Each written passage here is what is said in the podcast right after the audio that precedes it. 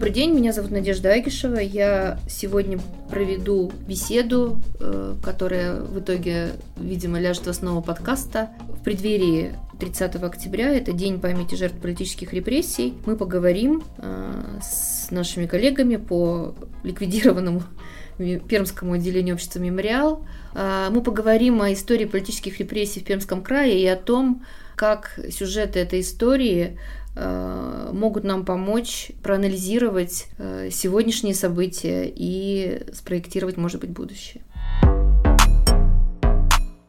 Мемориал был учрежден как организация в 1992 году в Москве, но исследованием репрессий в СССР и восстановлением памяти об их жертвах мемориальцы начали заниматься с конца 80-х.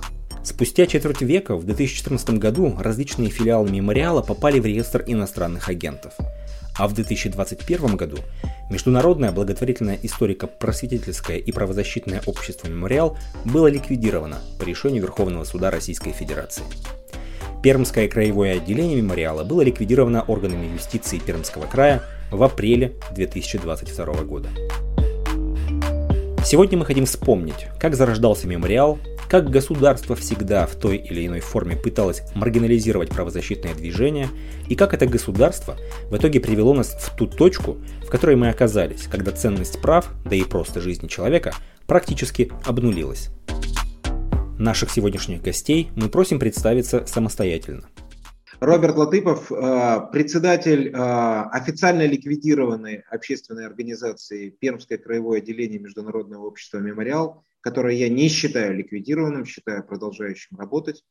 Э, член правления Международного мемориала, тоже официально ликвидированного, но который тоже не считаю ликвидированными, продолжающего работать. И член правления новой общественной организации Пермский центр исторической памяти. Алексей Каменских, а, историк философии, кандидат философских наук, а, член, а, как Роберт справедливо сказал, официально ликвидированного, но не считаемого нами ликвидированным Пермского отделения общества «Мемориал» и, центр, и член правления ныне действующего Центра исторической памяти города Пермь. Начнем с истории о том, как зарождался мемориал и о том, какую роль в его появлении сыграло пермское правозащитное движение. Слово Роберту Латыпову.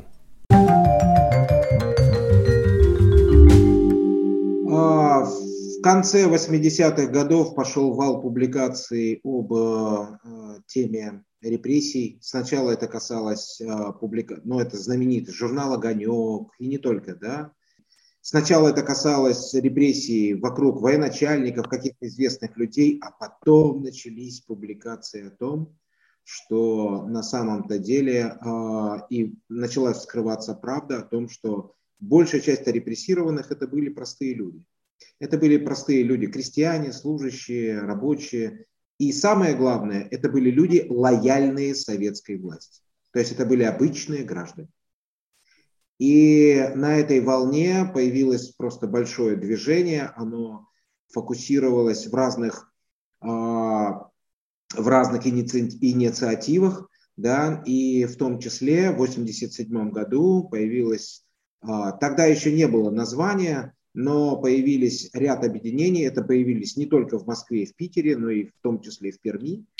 И в 1988 году Александр Михайлович Калих, известный пермский журналист, э, зам глав редактора э, газеты «Звезда», опубликовал свое интервью с пермским прокурором Уткиным. А, э, значит, статья называлась «Долг памяти». То есть это такая, такое интервью. Но надо иметь в виду, что для подавляющей части а, жителей Пермского края, кто читал «Звезду», это было просто настоящим откровением. Ну, то есть, когда прокурор вам а, на чистом глазу, уже имея на это право и так далее, рассказывает не о, там, не о каких-то единичных там, преступлениях в отношениях, а, ошибках, так сказать, судебной системы, а когда речь идет о сотнях, тысячах людей – да, причем это люди, которые вот были на территории Пермского края. И, а, и Александр Михайлович вот, собственно говоря, после этой публикации начал получать огромное количество корреспонденции. Он признавался и писал, и давал интервью по этому поводу, что он никогда за свою журналистскую карьеру не получал мешками письма. Мешками, то есть приносили их в звезду. И э, просто у него не оставалось другого выхода, что он просто понял, что надо что-то с этим делать.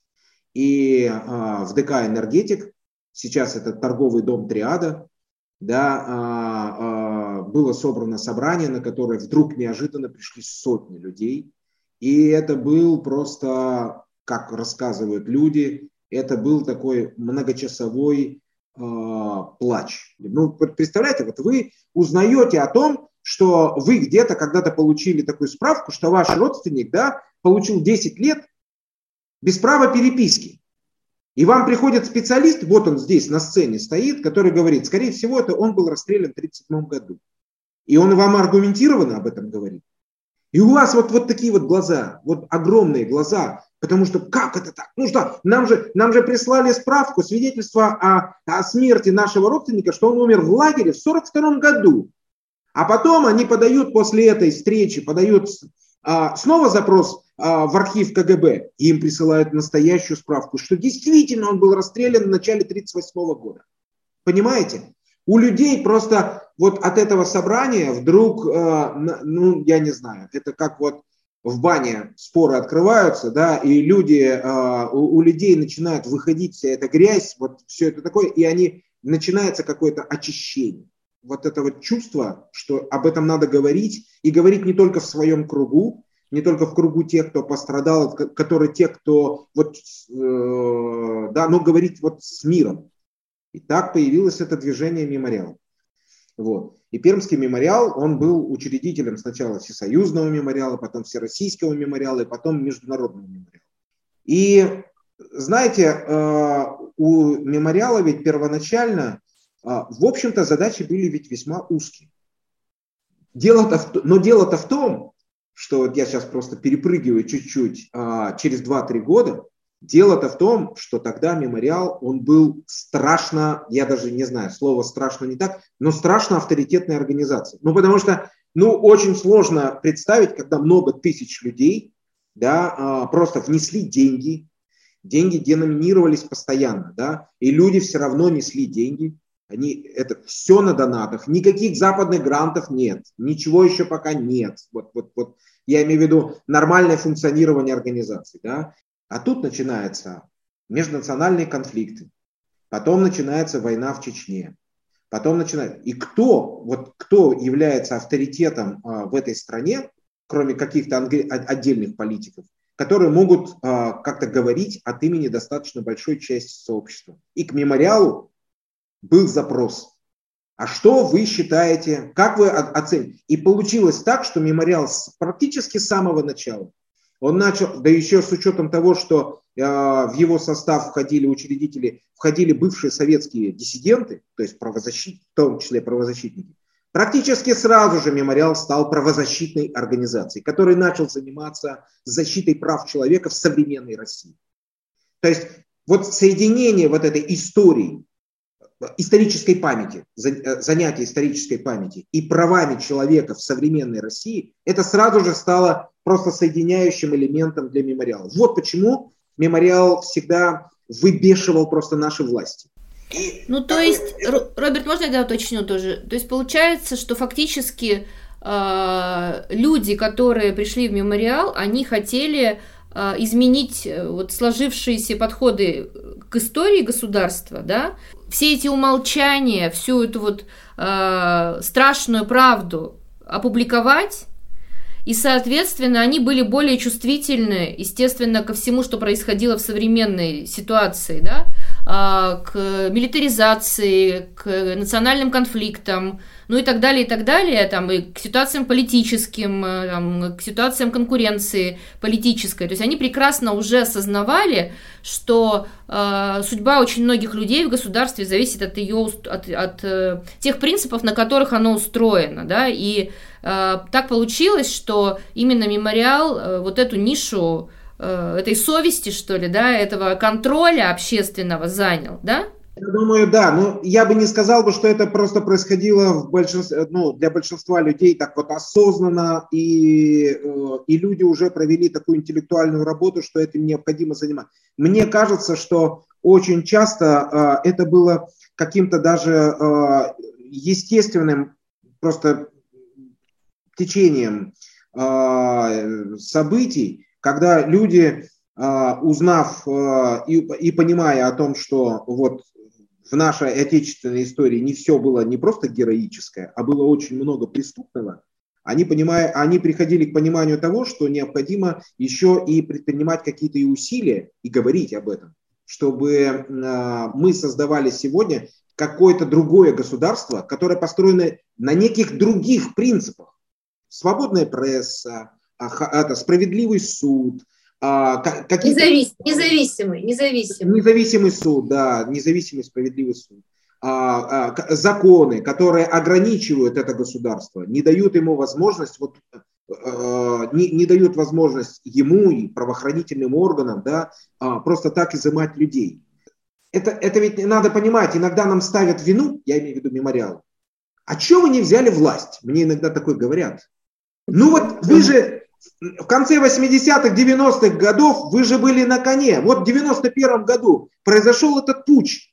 Почему вы не пошли во власть, нам говорят, вот мемориал, почему вы не пошли во власть? Вы бы взяли власть, провели бы иллюстрацию, запретили бы э, коммунистическую партию, открыли бы архивы. Ну, как в других странах, кстати, происходило, да, ведь? Вот в Чехии, там, я не знаю, там, в Польше, когда э, в Украине, да, если вспомнить Майдан, когда они просто открыли все архивы КГБ. Пожалуйста, приходи. Мы даже с вами можем прийти туда, даже мы, иностранные граждане для Украины, мы можем прийти в Киев, если нас туда... Но я, к примеру, да, даже иностранный гражданин может прийти в Национальный э, э, институт памяти, да, и может прийти и заказать все эти дела, и все это получить. Это все в открытом доступе. Почему вы не пришли и не взяли власть? Это на самом деле э, такая э, отчасти, но у меня есть ответ. Я тогда не был даже в мемориале. Я вообще учился в, в, это, в университете, я даже не предполагал, что я буду в мемориале, конечно. Хотя уже знал про это движение и со скепсисом на все это на, на самом-то деле смотрел, потому что был советским человеком по воспитанию. Мне Если можно я, можно я тоже маленький комментарий, потому что тоже э, мы примерно с тобой одного возраста.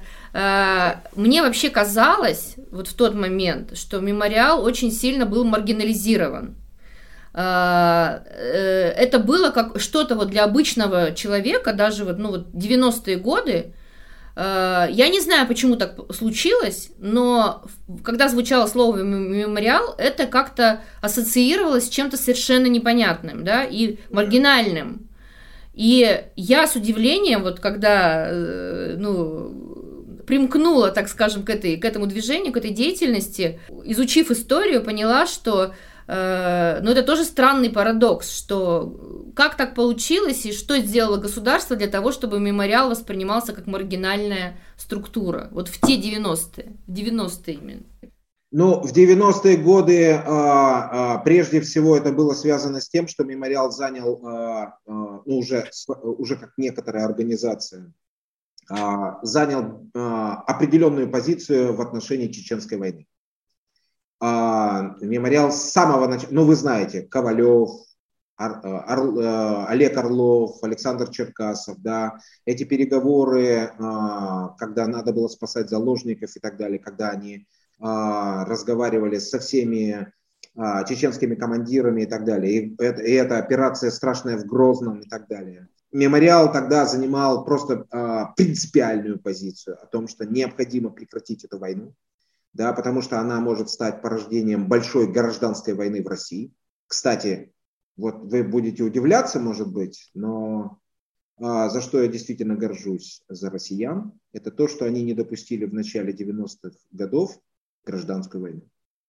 Все было направлено на то, и все способствовало того, чтобы мы, а, собственно говоря, в нашей стране началась бы гражданская война, такая, которая началась в 19 году. В 18 году, 1918 году. Это на самом деле все способствовало для этого. Вот, вот все способствовало. А мы удержались. Вот какие-то а, появлялись какие-то движения, какие-то стержни внутренние, нравственные, как угодно. Я не знаю. Это вообще отдельная тема, почему в России не, развер, это, не развернулась гражданская война. Тем не менее, Россияне этого не допустили. Я только за э, тем исключением то, что происходило на национальных окраинах, вот в Чечне. Но Если возвращаться к вопросу, то а маргинали... это, мемориал всегда маргинализировали власти. Всегда. Любые. То есть вот за, за все это время. Конечно. И прежде всего за то влияние, которое мемориал имел среди большой части общества. Единственное, что мемориалу не хватало, это не хватало, может быть, какой-то оперативности, и, может быть, не хватало того, вот такой оперативности, которая требует э, реакции политика. И получается, что претензия к мемориалу и, э, и, и, и тем людям, которые как-то связаны с ним, она заключается в том, что мы отдали, по сути дела, а, вот э, политические реформы, которые необходимо, были, необходимо было провести, да, мы отдали на откуп людям, которые на самом-то деле не являются людьми с правозащитным самосознанием. Которые они... являются наследниками той системы, которая не говоря уже о том, что они являются, а, давайте говорить прямым текстом, советскими людьми, да, номенклатурной, э, это, советской номенклатурой, а я бы еще даже добавил еще и людьми из КГБшной среды. И получается, что вот это, это э, маргинализация мемориала, о чем говорила э, Надежда, она еще начала идти и уже от тех людей, которые разочаровались. То есть у которых была э, вот какая-то эйфория и понимание того, что, ну вот, э, мы же в 90-е годы защитили демократию, ну мы же не допустили гражданской войны, ну мы же вот, вот как, каким-то образом э, создали, создаем какое-то общество, да, вот мы наконец-то открыли границы, рухнул железный занавес, мы как бы начинаем идти вместе с каким-то западным сообществом, идти на пути к демократии. Да, все очень плохо, да, очень много непонятно и так далее, но мы как-то идем. Но а, а, а, а вот на самом-то деле происходят все откаты, откаты, и, и маргинализация шла как со стороны властей, по понятным причинам, почему, я уже объяснил, но и со стороны людей, которые начали просто разочаровываться. У меня вопрос сейчас такой. Что нужно сделать э, для того, чтобы вот этот нарратив имперский, который, собственно, нас все время заводит на этот круг, и э, фактически умолчание огромных э, кусков нашей истории, да, через там закрытие архивов, э, через цензуру, ну, ну, в общем, механизмы у государства огромные, да, там через закрытие тех организаций, которые занимаются изучением, увековечиванием вот э, этих э, травматичных, непростых сюжетов, да, в истории э, государства. Что нужно сделать, чтобы этот нарратив изменился? Э, каки, усилиями каких институтов да, это может быть достигнуто? Опять же, вот Роберт говорит, что я политик, но я вот внутри политической жизни, честно говоря, не вижу таких э, институтов, которые э, начнут какую-то э, дискуссию, да, о том, что такое как бы история нашего государства и э, как мы должны теперь ее ну, в свете вот особенно последних событий, которые, ну, я думаю, уже большинство понимают, да, что нас, что нас туда привело, э, как бы, в эту точку. Что нужно сделать? То есть, как политики, скорее, наверное, должны создавать механизмы для отсутствия цензуры, для отсутствия, ну, для развития демократии, кон- политической конкуренции и так далее. А, что, а какие еще институты должны включиться? Ну, потому что мы понимаем, что э, мемориал э, держался на вот этой вот памяти и трагедии людей, переживших эти репрессии. Они были живы. Сейчас уже даже их дети, которые э, из первых уст как бы слышали и видели да, э, эту историю, уже их нет. Ну, как бы они мало уже их все меньше и меньше мы знаем, да, как члены направления мемориала, что э, эти люди уже уже второе поколение уходит, которое государством признана официально жертвами репрессий. Остаются внуки и правнуки. Они уже статуса жертв, социального статуса, политического статуса этого они уже не имеют. Поэтому какие институты должны сейчас требовать э, вот этой десоветизации, декоммунизации, через какие механизмы мы можем вернуться в ту точку, когда мы все-таки признаемся себе самим, э, что было не так? Какой хороший вопрос вы задаете, Надежда. Если цитировать Нателлу Болтянскую, да, а, он говорит полезные и, и, и важные слова и тихо крутит гаечку за гаечкой. То есть на протяжении последних двух десятилетий фактически мы видим постепенное уничтожение всей системы э, институтов гражданского общества. Сперва ограничений, а затем уничтожение этих институтов. А можно говорить о некоторой ну, целенаправленно проводимой, проведенной э, зачистке э, гражданского и политического поля. Я не знаю, есть ли сейчас э, в России действующие институты. Ну, можно, конечно, оптимистично вспомнить о э, очень популярной максиме дремлющих институтов. То есть вот политический режим сменится, и раз, они как спящие красавицы все, да, и все разом проснутся, все, все живет, все задышит. Дай бог. Когда-то в Италии, да, э, э это случилось, когда э, разумеется, при поддержке антинацистских союзников, да, была уничтожена власть Муссолини, вдруг бац, обнаружилось, что в Италии куча разных политических партий, антифашистских причем партий. Но почему? Потому что эти партии, они существовали, хоть и в подполье, но существовали и действовали на всем протяжении правления Муссолини и потом немецкой оккупации Италии. Они продолжали жить, они продолжали бороться, они участвовали в антифашистском движении. Есть ли сейчас в России что-то подобное? Я не знаю. То есть вопрос поставлен очень хорошо, очень правильно, очень корректно. Какие именно инструменты, какие именно институты могут быть? А я тут могу указать только направление. Направление очевидное совершенно. То есть спасти нас может одна простая вещь. Это принципиальное изменение отношения к человеку. Если угодно, это необходимость заставить работать Российскую Конституцию 93 года в одной из первых статей которой говорится о том, что человек является высшей ценностью. И вся система правовых норм должна обеспечивать защиту этой ценности человеческой жизни, человеческого достоинства. Как это реализовать? Это огромный вопрос. Через систему педагогики, через систему политики и местного самоуправления. Как этого добиться? А, я хочу уточнить еще, Роберт, э, при всем том, что вот ты сказал, а, в государстве существует концепция увековечивания памяти жертв репрессий.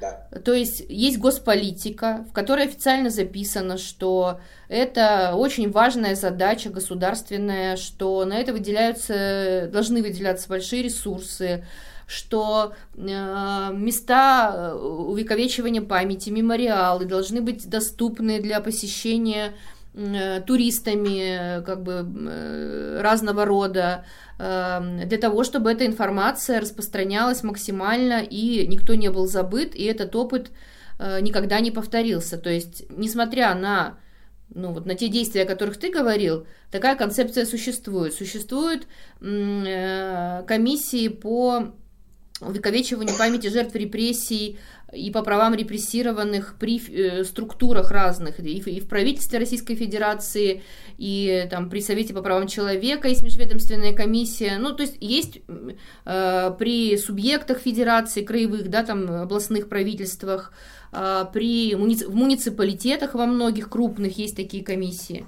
Чем они тогда должны сейчас заниматься в этой ситуации, когда фактически сама идея, связанная с увековечиванием памяти жертв политических репрессий, а, выглядит очень оппозиционной, очень, э, как сказать, вызывающей очень многие вопросы, которые никто не хочет слышать сегодня, особенно на фоне уничтожения мемориала, ликвидации его, да. Что, вот как, как ты это оцениваешь, эту ситуацию? А, ну, я считаю, что декларация, э, что объявлена была вот эта, эта концепция госполитики, я же хочу, э, у нее ведь вообще своя история. Это были предложения как раз мемориала о том, что необходима такая политика.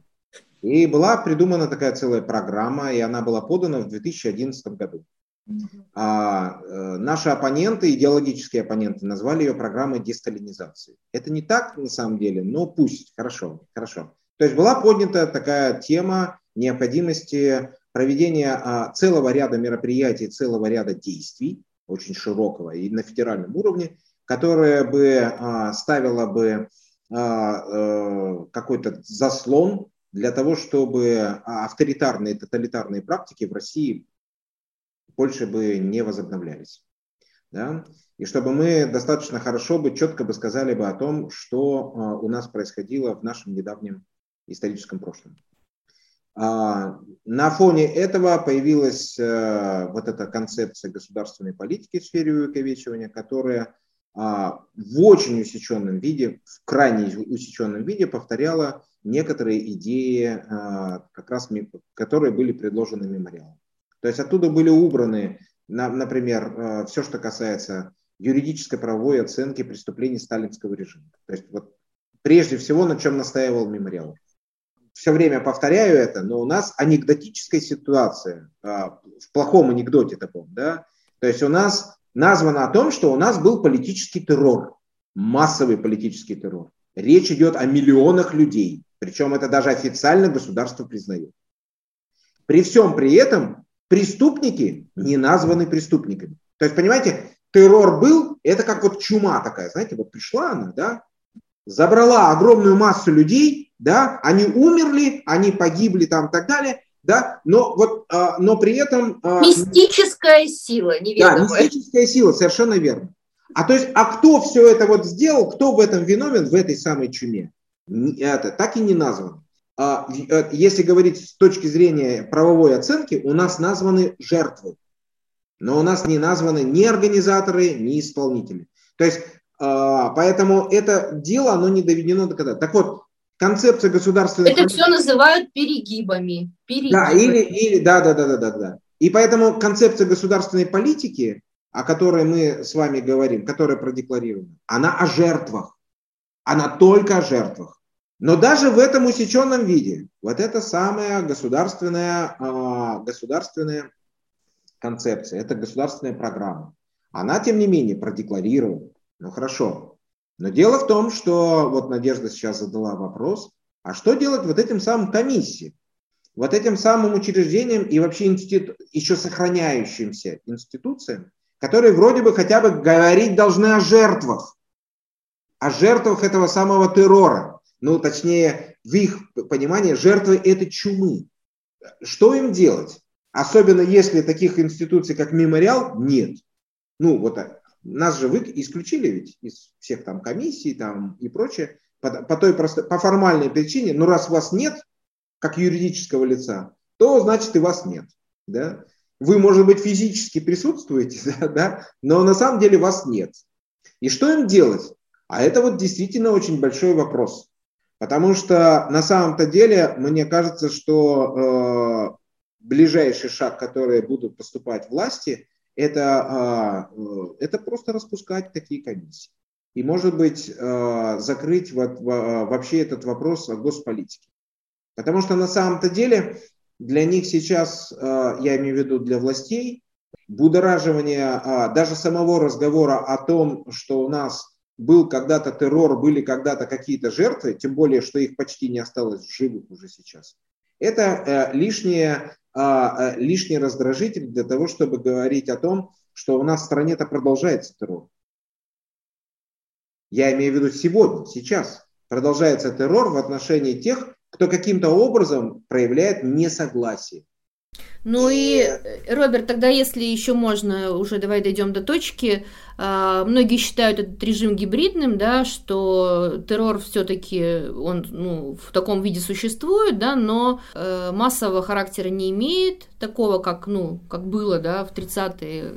Как ты считаешь, э, потенциально возможно, ну, многие ждут ужесточения репрессий на фоне происходящего?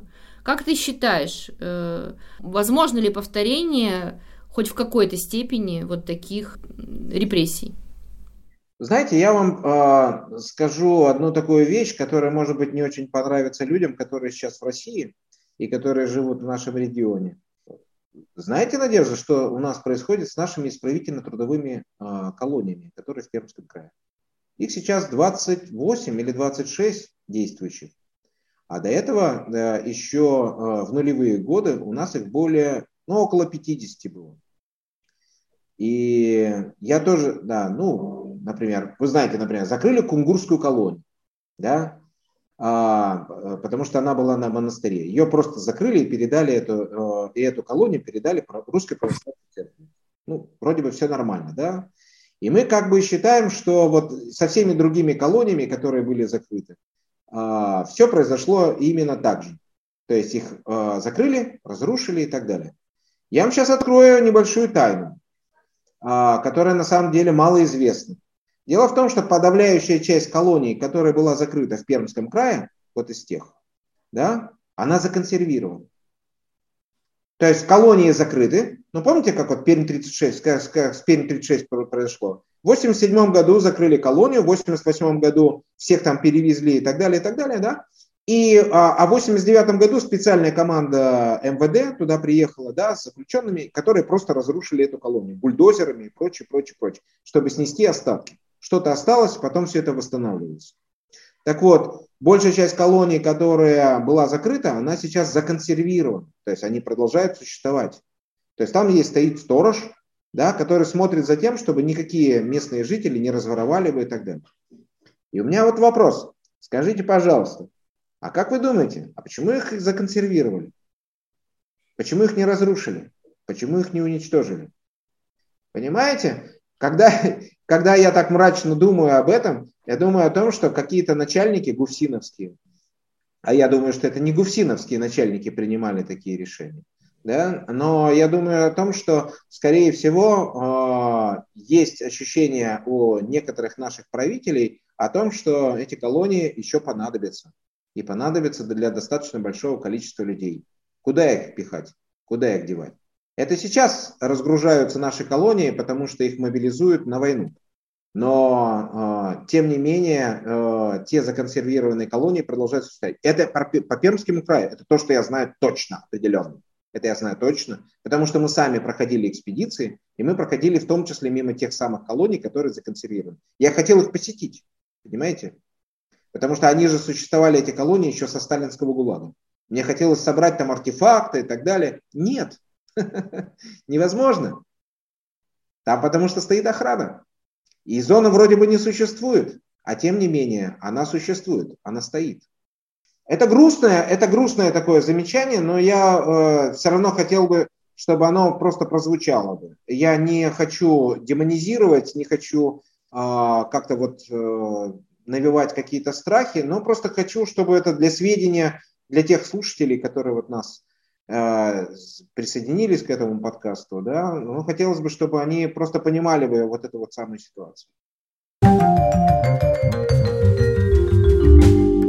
А, а тогда еще один вопрос. Вот о поколенческом таком раз, разломе, да, сейчас, ну, я, мне кажется, что э, мы тут уже договорились, да, что гуманизация в целом, что она, ну, как бы, это тот путь, потому что сложно сейчас, наверное, э, каких-то концепциях политических э, рассуждать, да, но в целом гуманизация, условно, осознание, да, социальных проблем, потому что, ну, не будем скрывать, что э, поддержка, поддержка военных действий связана еще с тем, что э, люди связывают с, с, с войной как бы ситуацию социального лифта, да, социаль, ситуацию исправления своего материального положения, я читаю некоторые чаты мобилизованных, э, жен мобилизованных родственников мобилизованных.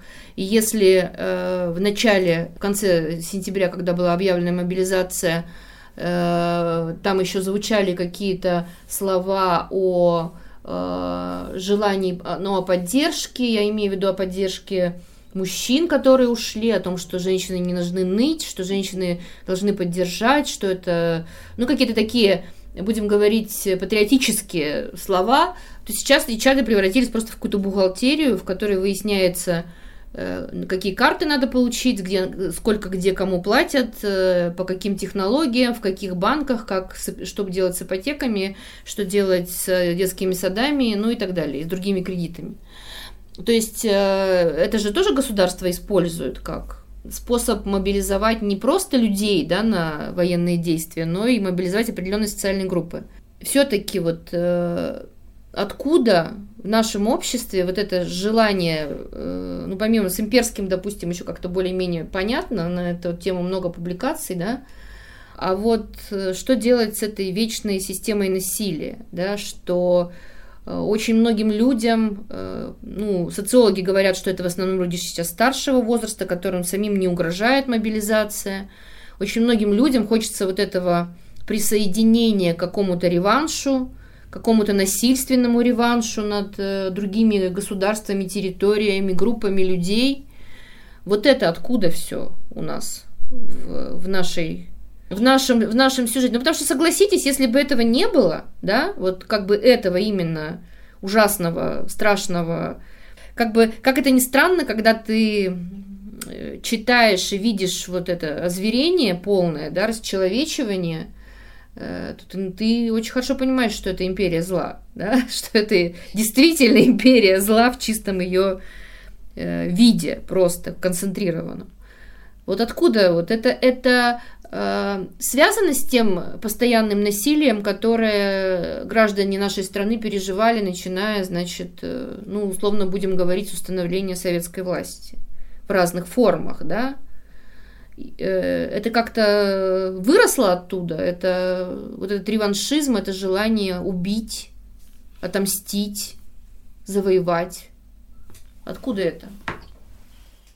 Смотрите, опять же, как историку, очень соблазнительно а, снова уходить в какие-то далекие-далекие корни, говорить о, о крепостном праве, которое было отменено только в 1861 году, да, о возобновленном фактически крепостном праве с, э, э, с введением коллективизации и прочее, прочее, прочее. Да, конечно, есть традиции рабства и подчинения. Можно я тут еще сразу маленькую ремарку?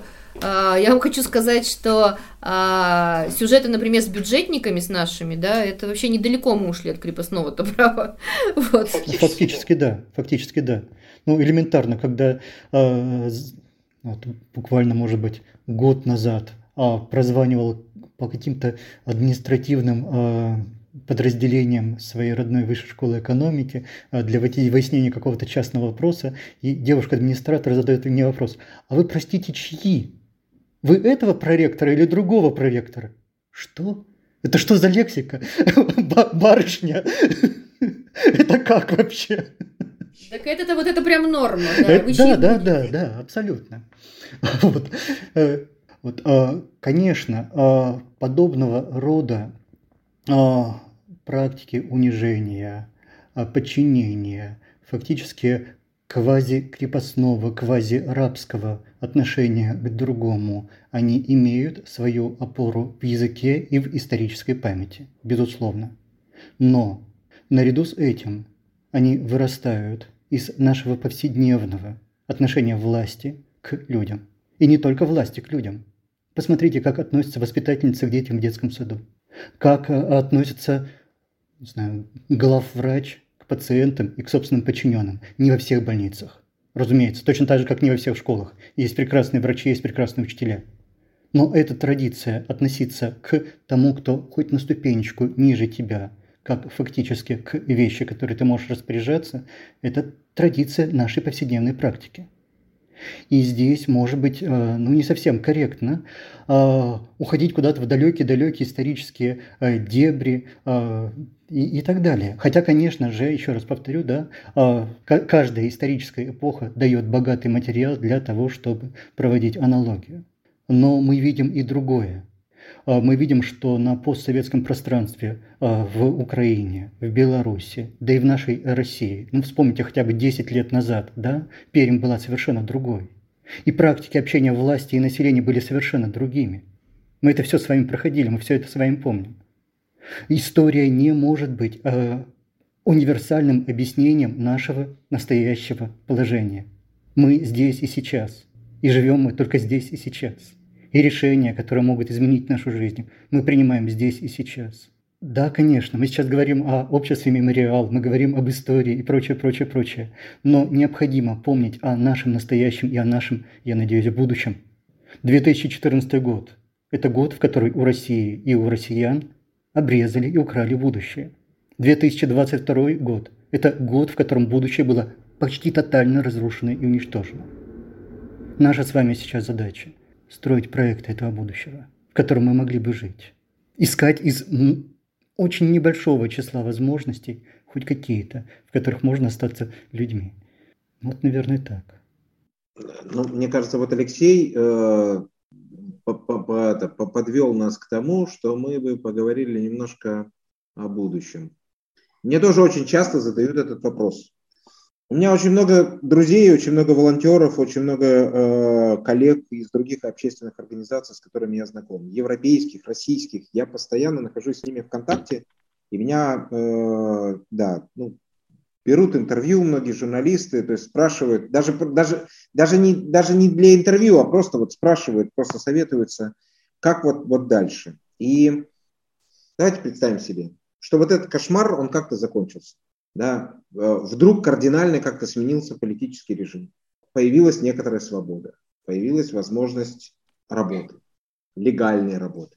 Вот и вам задают, вот, и, и вы зад, даже не вам задают, а вы сами себе задаете вопрос, что делать, где. Можно, в принципе, а, попробовать продолжать прежние проекты и так далее. Но у меня такое ощущение, что на самом деле нам придется всем начинать все сначала я бы даже, я бы даже жестче бы сказал, а, нам обязательно всем придется начинать всем все сначала. Дело не в том, что а, у нас есть там накопленный потенциал, у нас есть библиотеки, архивы, у нас есть какие-то проекты, какие-то традиции проведения каких-то мероприятий и так далее. Нет. Все это, а, все это чушь. Вот о чем говорил сейчас немножко Алексей, и в чем, в чем я хочу продолжить. В том числе ту мысль, которую я говорил, может быть, ранее, о том, а, почему было так много претензий и остаются много претензий к мемориалу. Мы явно не доработали. Потому что нам казалось, что э, мы были в какой-то эйфории, может быть, в каком-то представлении того, что все естественным образом приведет к, это, людей э, к некоторому э, нормальному гумани, гуманистическому такому сообществу. Да? где человек превыше всего, где его свободы и права превыше всего, где государство обслуживает, чтобы э, и делает все возможное сервисно, делает все возможное для того, чтобы права и свободы человека реализовывались. Да? И нам казалось, что мы к этому миру тихонечко придем. Да, ну вот, вот, ну да, ну этот вот, ну ладно, мы это все преодолеем, потому что, ну вот как-то это естественно. Нет. Нам придется начинать все сначала, потому что нам надо очень серьезным образом заняться мировоззрением собственных наших сограждан. Нам надо сказать о том, что придется сделать очень серьезные интеллектуальные усилия для того, чтобы преодолеть в себе какие-то фобии, какие-то стереотипы, да, какой-то консерватизм, для того, чтобы все-таки реально выполнить. Это, знаете, как Мюнхгаузен, который себя тащит за волосы. Да? Вот нам надо будет заставить людей вытащить себя за волосы из этого болота. И мы должны заставлять и другие институции перестроиться. Мы должны заставлять и государственные институты, которые появятся, тоже перестроиться. Мы должны все это сделать. Не знаю. У меня это велик, конечно, соблазн идти в политику и а, заниматься всей этой кухней. Я думаю об этом.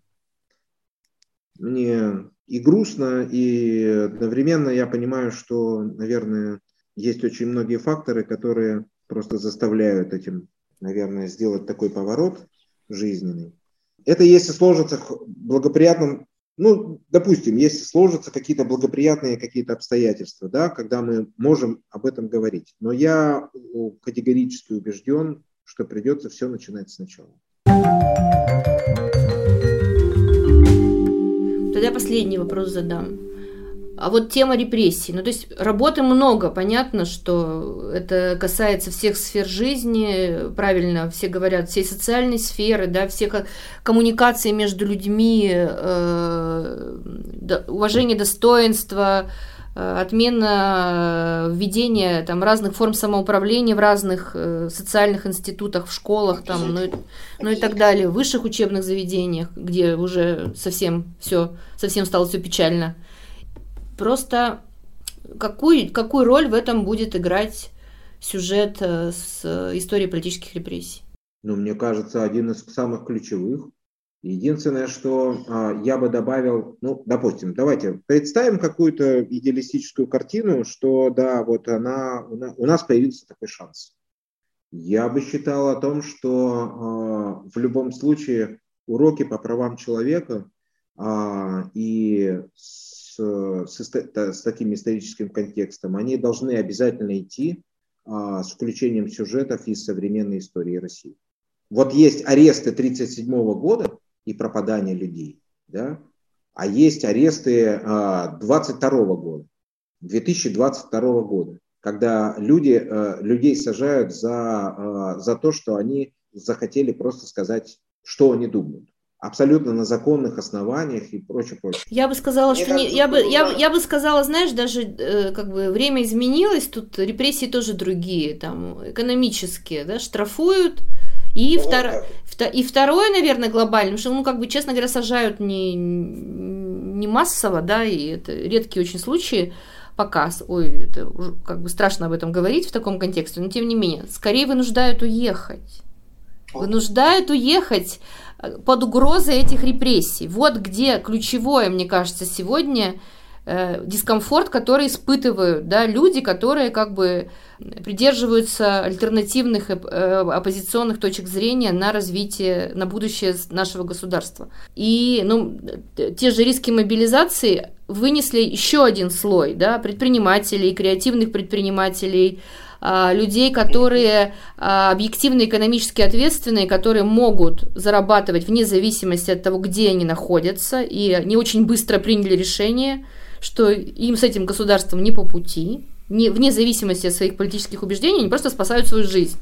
Что тут на этом поле-то останется, да, как бы, что останется к моменту, когда шанс предоставится? То есть, э, просто не кажется ли вам, что это тоже такой немножко патриархальный, патерналистский подход, что мы ждем какого-то чуда о том, что вот как-то там срастется, как-то вот... Э, ну, я тоже так же сижу, рассуждаю. Например, у меня, ну, допустим, такие соображения, что существенная часть общества, молодежь, предприниматели как бы все-таки относят себя к э, гуманистам, да? Э, мне кажется, что таких людей много среди именно активной части населения России. Я тешу себя надеждами, что экономика, которая определяет политику в очень существенной части, ну и наоборот, что она не даст свалиться совсем э, в ситуации все-таки рыночной экономики, да, мы тут все-таки не при плановой экономике советской, хотя уже тут мобилизация началась экономическом, в экономическом секторе тоже. Ну, то есть мне кажется, что нет э, средств вот эту политику как бы усугублять сейчас. Понятно, что ситуация в тупике, очень тяжелом политическом, и понятно, что очень сложно из него выбираться, но меня это пугает больше, что все уехали, что... А, вопрос серьезный, потому что люди, которые уезжают, а, и те, которые уехали с началом войны, и те, которые уехали и уезжают сейчас после объявления мобилизации, это действительно люди наиболее способные, наиболее активные, обладающие профессиональными компетенциями, а которые востребованы не только в России. Да? И, соответственно, когда эти люди уезжают, они стараются, разумеется, как-то устроиться. Э, в той же самой Армении, по прогнозам, IT-сектор э, должен ну, на десятки процентов вырасти буквально к концу этого года. За счет того, что туда а, огромное количество прекрасных профессионалов э, эмигрировало с началом вторжения в Украину. Вот. Когда эти люди заводят некое дело, некоторую э, работу, некоторый бизнес в Европе, в Азии, где угодно, разумеется, они не будут готовы к тому, чтобы по щелчку пальцев с изменением политической ситуации в России все бросить и вернуться домой. Это тоже необходимо учитывать, конечно, к сожалению. Ой, с другой стороны, мы, конечно, не одиноки. А, да, а, есть много стран, которые пережили в последние десятилетия аналогичный опыт. Можно вспомнить здесь бывшую Югославию, и которые тоже очень многие уезжали.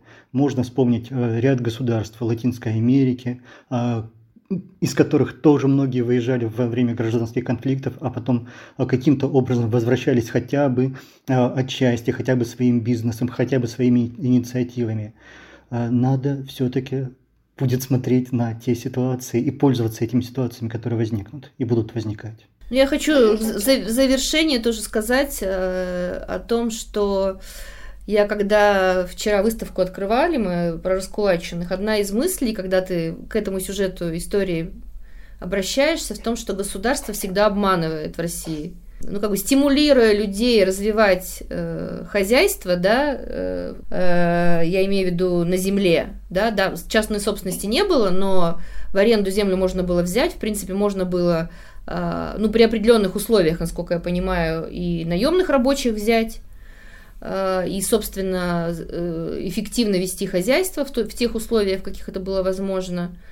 Э, а потом началось, началось раскулачивание. Здесь у нас примерно то же самое, если мы вспомним историю последних 20 лет, когда значит, громкие разговоры об инвестиционной привлекательности, о расширении ипотечных программ, поддержка многодетных, ну, то есть стимулирование людей Э, рожать детей, э, там, больше двух или трех, а, а потом вот это все вдруг неожиданно, да?